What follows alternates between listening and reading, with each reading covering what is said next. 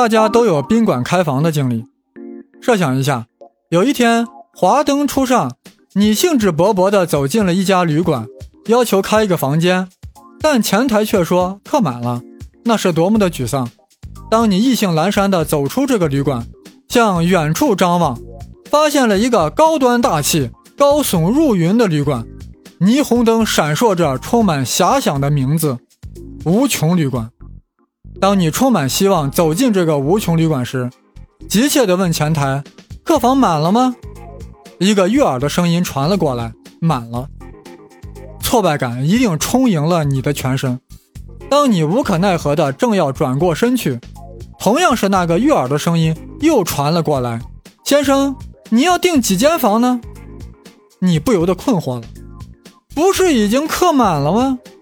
前台小姐看出了你的困惑。他莞尔一笑，对您说：“我们这个旅馆有无穷多个房间，即便住满了，也可以再住进新的客人的。”你一定更困惑了。无穷的世界，有你难以想象的神奇。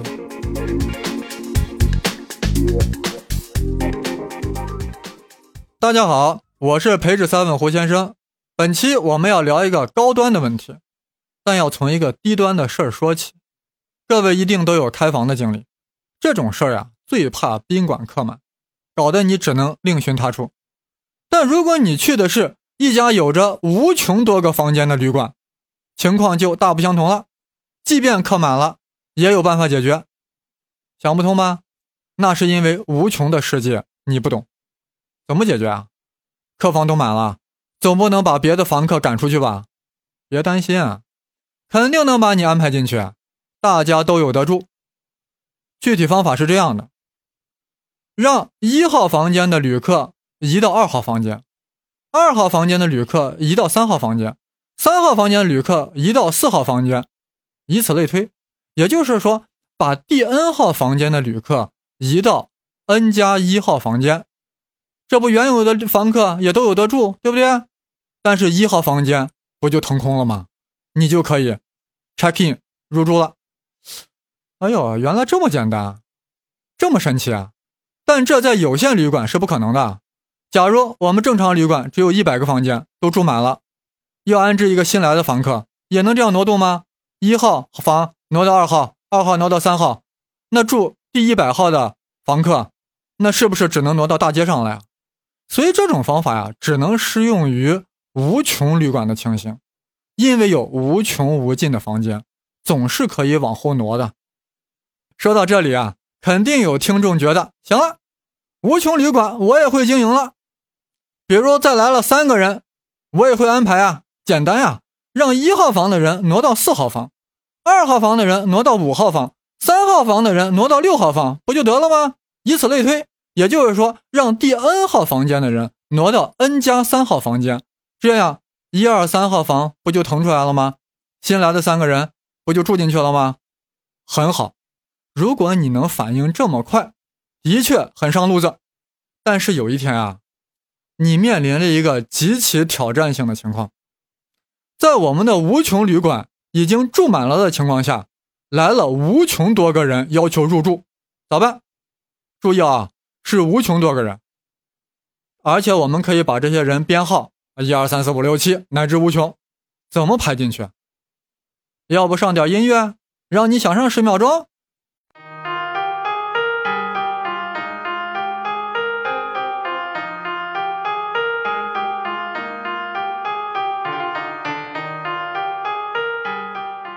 肯定有人想，不就是让现有的住客往后挪吗？那我问你，一号房间的旅客往哪个房间挪？你即便挪到了第一万零一号房间，那也只腾出了前一万个房间呀。可现在来了无穷个新人，有人说那就一直挪，这是个馊主意。首先，你一直挪会害得现有住客无法安定，人家是来住店的，不是来运动的。其次，就是一直挪也腾不出无穷多个房间呀，所以新来的无穷多个新人也永远不能安排入住，咋办？当然有办法，让一号房间的旅客挪到二号房间，让二号房间的旅客挪到四号房间，让三号房间旅客挪到六号房间，让四号房间的旅客挪到八号房间。也就是说，让第 n 号房间的人挪到二 n 号房间中去。比如说，如果你本来住的是五十一号房间，二乘五十一就是一百零二，于是你就应该挪到一百零二号房间中去。这样下去会如何？难道你没有发现吗？这样下去，整个奇数号码的房间不就腾出来了吗？哦，原来是这样。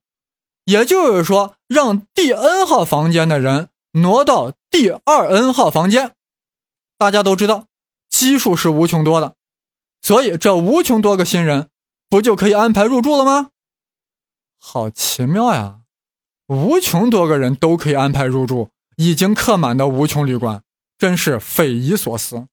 但解决的又是如此合理明快，不由得让人对无穷的世界充满了遐想。此时此刻，或许有人想，这无穷旅馆会不会碰到更加挑战性的情况呢？有，绝对有。比如说，在五一黄金周。来了无穷多个旅行团，而且每个旅行团中都有无穷多个旅客。如果你还是无穷旅馆的前台，而且在客满的情况下，怎么把他们安排进去？注意啊，现在是两个无穷的叠加，无穷多个旅旅行团，每个团里又有无穷多个旅客，这恐怕就没有那么容易了。但最终还是可以安置进去的。谁让我们的旅馆有无穷多个房间呢？具体解答。我放在最后再说。以上呀，旅馆开房的故事呀，并不是我编的，是大数学家希尔伯特构造的一个故事，形象地展示了无穷大的世界与我们所处的有限世界是很不一样的。大家可别小看这开房，这其中体现的道理，引发了一场数学大革命。大革命？什么大革命？别急，我们先看看。希尔伯特是何许人？话说，希尔伯特乃是二十世纪最伟大的数学家，没有之一，被认为是数学界的无冕之王。他领导的哥廷根学派，使得哥廷根大学成为当时世界数学研究的中心。有人说，这么厉害啊？那我咋没听说过啊？这不能怪你，因为哥廷根早就不行了。话说，这哥廷根学派发端于高斯。继承于黎曼，全胜于希尔伯特，长期在数学的发展中呀占据主导地位。但希特勒上台以后，遭到致命打击，大批犹太血统的数学家流亡美国，哥廷根学派解体了。但哥派啊，在数学史上的地位，只有莫斯科学派可与之相提并论。当然了，随着苏联解体，莫斯科学派也 disappear 了。其主要数学家都跑到美国去了，所以啊，美国成了世界数学的中心。刚才用心的听众应该听出来了，这希尔伯特呀，应该是德国人。他出生于格尼斯堡，大哲学家康德呀，也是这里出生的。不过你现在地图中呀，再也找不到格尼斯堡了，他已经改头换面了。什么意思啊？这就要说到二战，刚开始呀，这纳粹德国巴巴罗萨计划。把苏联打得几乎亡国，而后苏联红军反攻，在一九四五年格尼斯堡战役，苏联红军就把格尼斯堡占了，而且通过波茨坦协定，把格尼斯堡在法律上确定为了苏联领土。那苏联想，既然成了我的领土，总要改改名字吧？咋还能叫格尼斯堡呢？那改成什么呢？有一个人很走运，他正好在一九四六年去世了，为了纪念他。于是，格尼斯堡就更名为加里宁格勒，他就是最高苏维埃主席团主席米哈伊尔·伊万诺维奇·加里宁。就这样，原本是德国的文化中心格尼斯堡就并入了苏联的版图。苏联解体后呀，成了俄罗斯的一块飞地，中间隔着拉脱维亚和立陶宛，俄罗斯只能通过波罗的海与之联系。话题好像扯远了，我们还是回到旅馆开房的事儿。刚才讲了，所谓旅馆开房这个故事呀，纯属希尔伯特所编，是为了让恐惧数学的人能够很方便的理解无穷大。但是他所阐述的无穷大理论，并非他所创造，而是另外一个德国人名叫康托尔，数学界的传奇人物。人类对无穷大早有思考，但总有些难以下脑的感觉。无穷大，这咋思考？所以就稀里糊涂认为无穷大都一样。但康托尔却在想，无穷大跟无穷大之间是不是也有区别呢？它们之间是不是也可以比较大小呢？比如说，整个自然数大呢，还是一根线段上的点更多？大家都知道，自然数。零一二三四五六七八一百万一百万零一乃至无穷，我就是穷我毕生精力也数不完无穷大。同样，一根线段上有多少点？简单的说，就是数轴上零到一之间这个区间里有多少点？你能数得完吗？零点一、零点一一、零点一一一、零点二、零点二一，你能数得清楚吗？就是高斯在世，希尔伯特复生，你也数不完啊！绝对有无穷多个点，都是无穷多。那谁更多一点？这个问题啊，非一般人所能思考。连伽利略都说，当我们用有限的心智讨论无穷时，就会感到极度的困难。对于我们普通人来说呀，无穷大已经是最大了，他们之间哪还会有大小之分呀？过去的数学家也是这样认为的，那是因为我们的思维啊还局限在有限的世界。如果我们把自己放在无限的世界里，一个无穷大。和另一个无穷大之间，或许是可以比一比大小的。打一个比方说吧，对于一个乞丐来说，超级富翁都一样。什么比尔盖茨、巴菲特、马云、李嘉诚，他们都有花不完的钱，有数不完的钞票，一天吃八顿饭都不会坐吃山空。但是，对于李彦宏、马化腾来说，比尔盖茨、巴菲特、马云、李嘉诚这四个人的财富水平，是不是还是有差异的呀？所以说呀。无穷大之间或许也有所不同，财富大小这好比啊，都折算成美元就可以了。问题是无穷大之间怎么比？这的确超出了普通人的思维境界。好在人家康托尔不是普通人，他是这样想的：比如说我有一堆苹果，你也有一堆苹果，咱俩谁的多？那当然了。我们都会这样比呀，那分别分别数一下嘛，看谁数字大谁就多嘛。但是不是还可以这样比呀？你从你的苹果堆里拿出来一个，我从我的苹果堆里拿出来一个，放在一边。你再从你的堆里拿一个，我再从我的堆里拿一个，再放一边。如此继续下去，一旦你拿出一个，我的堆里已经空了，无法再拿出的时候，这不就说明你的苹果比我的苹果多吗？如果咱俩这样一对一的对应，到最后同时空了，不就说明我们俩的苹果一样多吗？至今呀，非洲一些原始部落的人还是用这种方法来比较物品多少的。哎呀，有人肯定说了，这种方式好笨呀，好原始呀，只有算术太差的人才会这样比较的。但是，康托尔呀，正是用这种方法，成功的比较出。两个无穷大到底谁更多，还是一样多？什么是无穷呢？无穷就是没有尽头，没有终止，可以一直延续下去。就像我们数数，啥时候能数到头呢？你就是子子孙孙无穷尽矣。愚公数数也数不到最大的。大家已经发现了，胡先生本集啊是聊数学问题的。内容难免有些数学，不过胡先生已经做了转化处理，凡是中国人都能听得懂。另外啊，大家也要借鉴一下陶渊明的学习方式，余听书不求甚解，没有会意就再听一遍。现在我们要引入个词儿“集合”，这是我们大家在中学都学过的一个概念，一起来复习一下，回忆一下我们的青葱岁月。集合，集体的集。合成的合，高一课本上是这样说的：某些指定的对象放在一起就成为一个集合，其中每一个对象叫元素。哇，好抽象呀！其实很简单，我们整个中国人不就是一个集合吗？每一个中国人在全体中国人这个集合里就是一个元素，而所有北京人就是全体中国人中的一部分，所以称前者是后者的一个子集。那所有美国人不也是一个集合吗？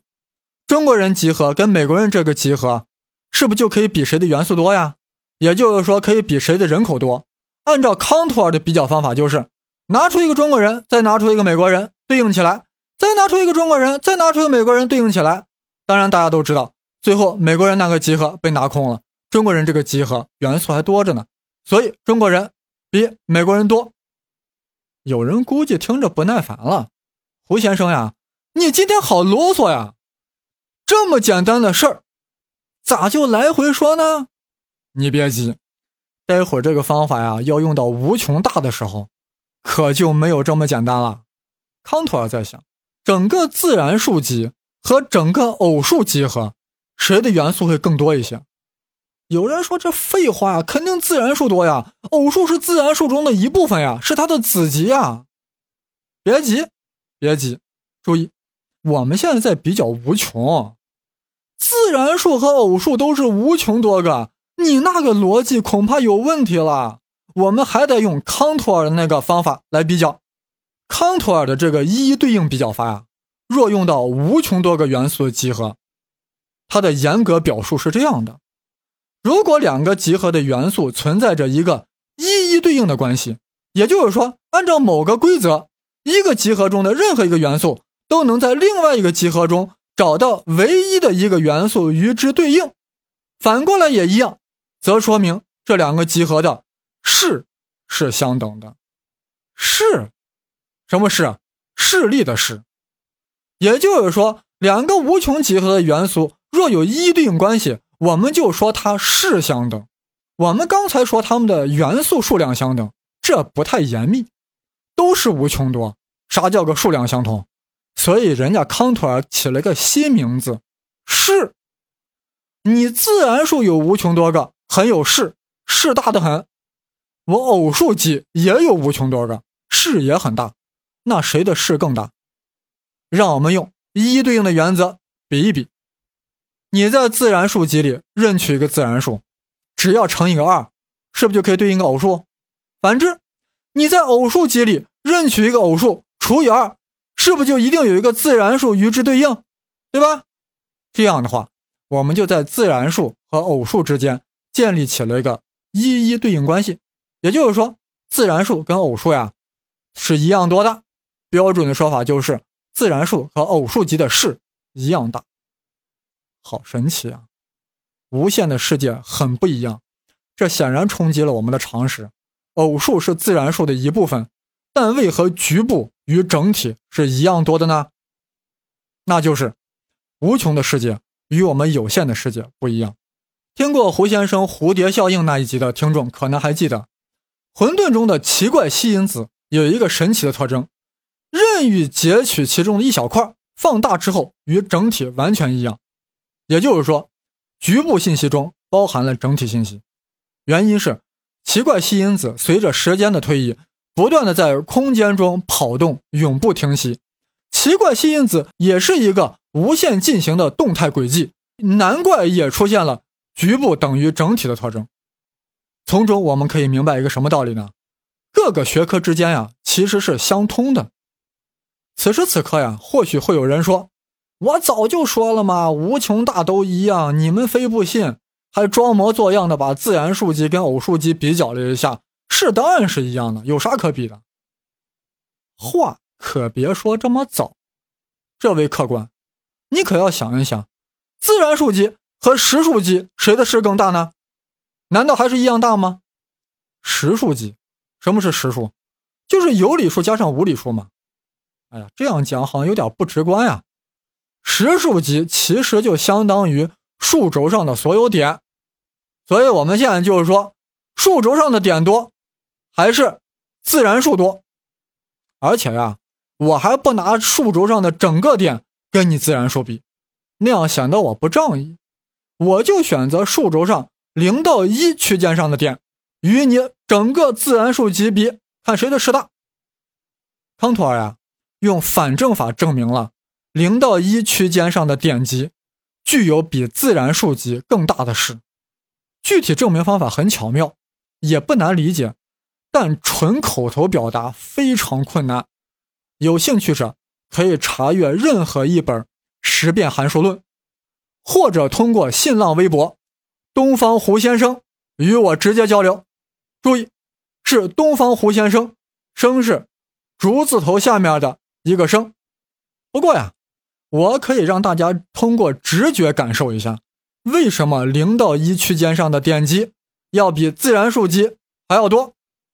不难想象，零到一之间的点啊是无限稠密的，随便从中截取一小段，比如说零点一到零点二之间，其间是不是还是有无限多个点呀？比如说零点一一。零点一一一，零点一一一，是不是？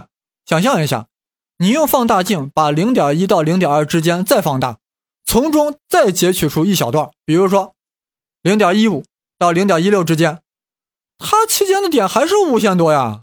比如说零点一五一，零点一五一一，零点一五一一一，你截取任何一小段，其中的点都是有无限的纵深。反之呀。自然数集虽然也有无限多，但它任何一段都是疏散的。你截取一百到一千之间，期间是不是也就只有八百九十九个数字呀？自然数集的任何一个有限的局部，都只有有限个点，而线段上的有限局部都会有无限多个点。所以说，零一之区间之间的点，或者说它的势，是高于自然数集的势的。我们还可以从另外一个角度再体会一下啊。你看啊，对于自然数几何呀，零下来是不是就一呀？一下来是不是就二呀？二下来是不是就三呀？非常明确，是可以往下数下去的，简称可数的。但是大家想一想，零一区间的点击来说，你说零下来是谁？是零点一吗？No，零点一前面还有零点零一呢，零点零一前面还有零点零零一呢，你根本就找不到零下来该是谁。即便你以零点一为起点，那它下一个该是谁？零点二吗？No，因为之前还有零点一一，零点一之前还有零点一零一呢。这就是刚才说的，它的任何一个局部都是无限稠密的，有无限纵深，所以说线段上的点击是不可数的，没法数。现在大家有点理解了吧？零一区间上的点击，或者说实数集与自然数集。那绝对不是一个数量级的，用数学的话来说，就是前者比后者的势大。我们再从照相的这个比方上来说一说啊，自然数集一二三四五六七，粗看来说是一个一个连续的，但细看全是断层，一跟二之间是不是漏了很多数？就好比它是有有限像素，猛一看这张照片连续细腻，但放大一看全都是网格马赛克。而人家零一之间的点，仿佛有无限像素，任凭你无限放大，图片都是细腻连续的。不过大家注意啊，我刚才说的都是在打比方，啊，并不是什么严格的证明，只不过是在给你形象的说明，实数级的势比自然数级的势要大。哎呀，我们再比一个吧，再比一个啥？再比一个一厘米的线段和。两厘米的线段，谁的点多，或者说谁的势大？估计这会儿没有人会说这是废话了吧？都在想，哎呀，两者之间能不能建立起一个一一对应关系呢？的确可以。如果你手头有一张纸，有一支笔，不妨呀，把一厘米的线段平行的放在两厘米的线段的上面的中央，然后把这两个线段的左右两端分别连接起来，是不是就形成了一个梯形？对吧？然后把这个梯形的两个腰向上延伸，形成一个三角形，对吧？这样，两厘米的线段就是这个三角形的底边，而那个一厘米的线段就是这个三角形内部的一根平行线。好了，你现在任意在底边选一个点，将之与顶点连接，那么这条连线是不是就会跟内部那个一厘米线相交，对不对？于是这个交点就跟底边的那个发出点形成了。一一对应关系，同样，你在一厘米的平行线中任意选一个点，然后将顶点与之连接，并延伸到底边，是不是就会有个交点？那么这个交点是不是就会与你刚才所选的那个点形成一一对应关系？所以说，一厘米的线段与两厘米的线段，其上的点积是一样多的，具有一样的势。其实呀，一个线段上的点积。与一个平面乃至于一个立体中的点积都是一样多的，都是等式的。这早被康托尔巧妙的证实了。哎呀，这康托尔的思路太超前了，他在集合论、数学无穷上的研究，那就是掀起了一场革命。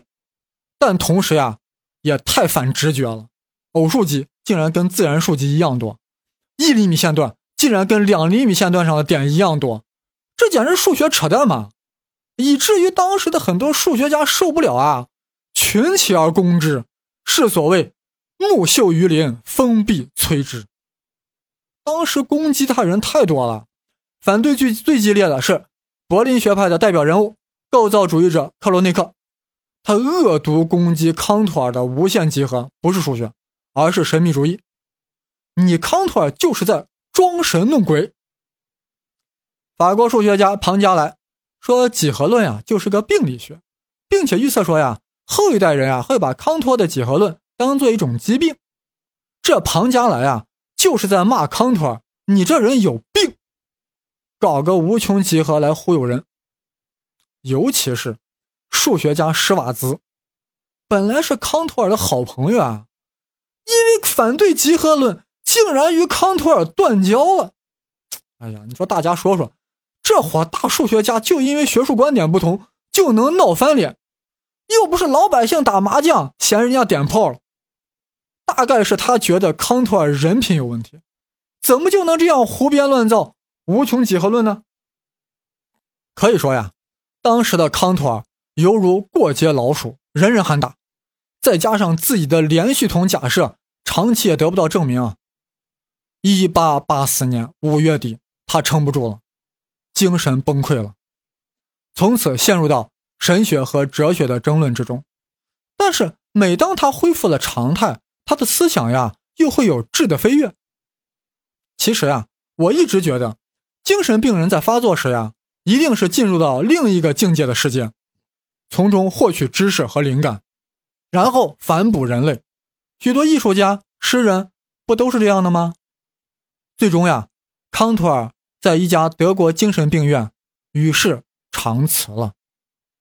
但是，牛逼的东西最终会展示出牛逼的风采。一八九七年，在瑞士苏黎世召开的第一届国际数学家大会上，瑞士苏黎世理工大学教授胡尔维茨。法国数学家阿达玛都向世人指出，康托尔集合论是很重要的。就这样，康托尔的无限大概念渐渐地渗透到了所有的数学分支，尤其是人们感觉到几何论有可能成为整个数学的基础。啥意思？算术是不是以整数和分数为研究对象的呀？所以就可以说是以整数和分数组成的集合呀。微积分是以函数为研究对象的。那不就可以说是以函数组成的集合吗？集合是以点线面为对象的，所以说几何的对象就是以点线面组成的集合呀。这样一来，各种数学不都是以几何为研究对象的吗？几何就成为了统一的基础的数学概念。数学家们啊，当时已经发现，从自然数与康托尔的几何论中出发呀，可以建立起整个数学大厦。也就是说，康托尔的几何论呀，将给数学带来一场全面的革命，而这场革命几乎是由他一个人独立完成的。希尔伯特高度赞誉康托尔几何论是数学天才最优秀的作品，是这个时代所能夸耀的最巨大的工作。难怪希尔伯特精心编制了一个无穷旅馆开房的故事，来生动地传播康托尔的几何论，向普通人传达无穷世界的奥妙。和这场革命的神奇，正当整个数学界沉浸在无比欢悦，希望以几何论来大统一数学基础之时，一场血雨腥风正在孕育，一场巨大的数学危机就要爆发。刹那间，令构建在几何论基础之上的数学大厦濒于崩溃，就是因为一个英国绅士讲了一个悖论。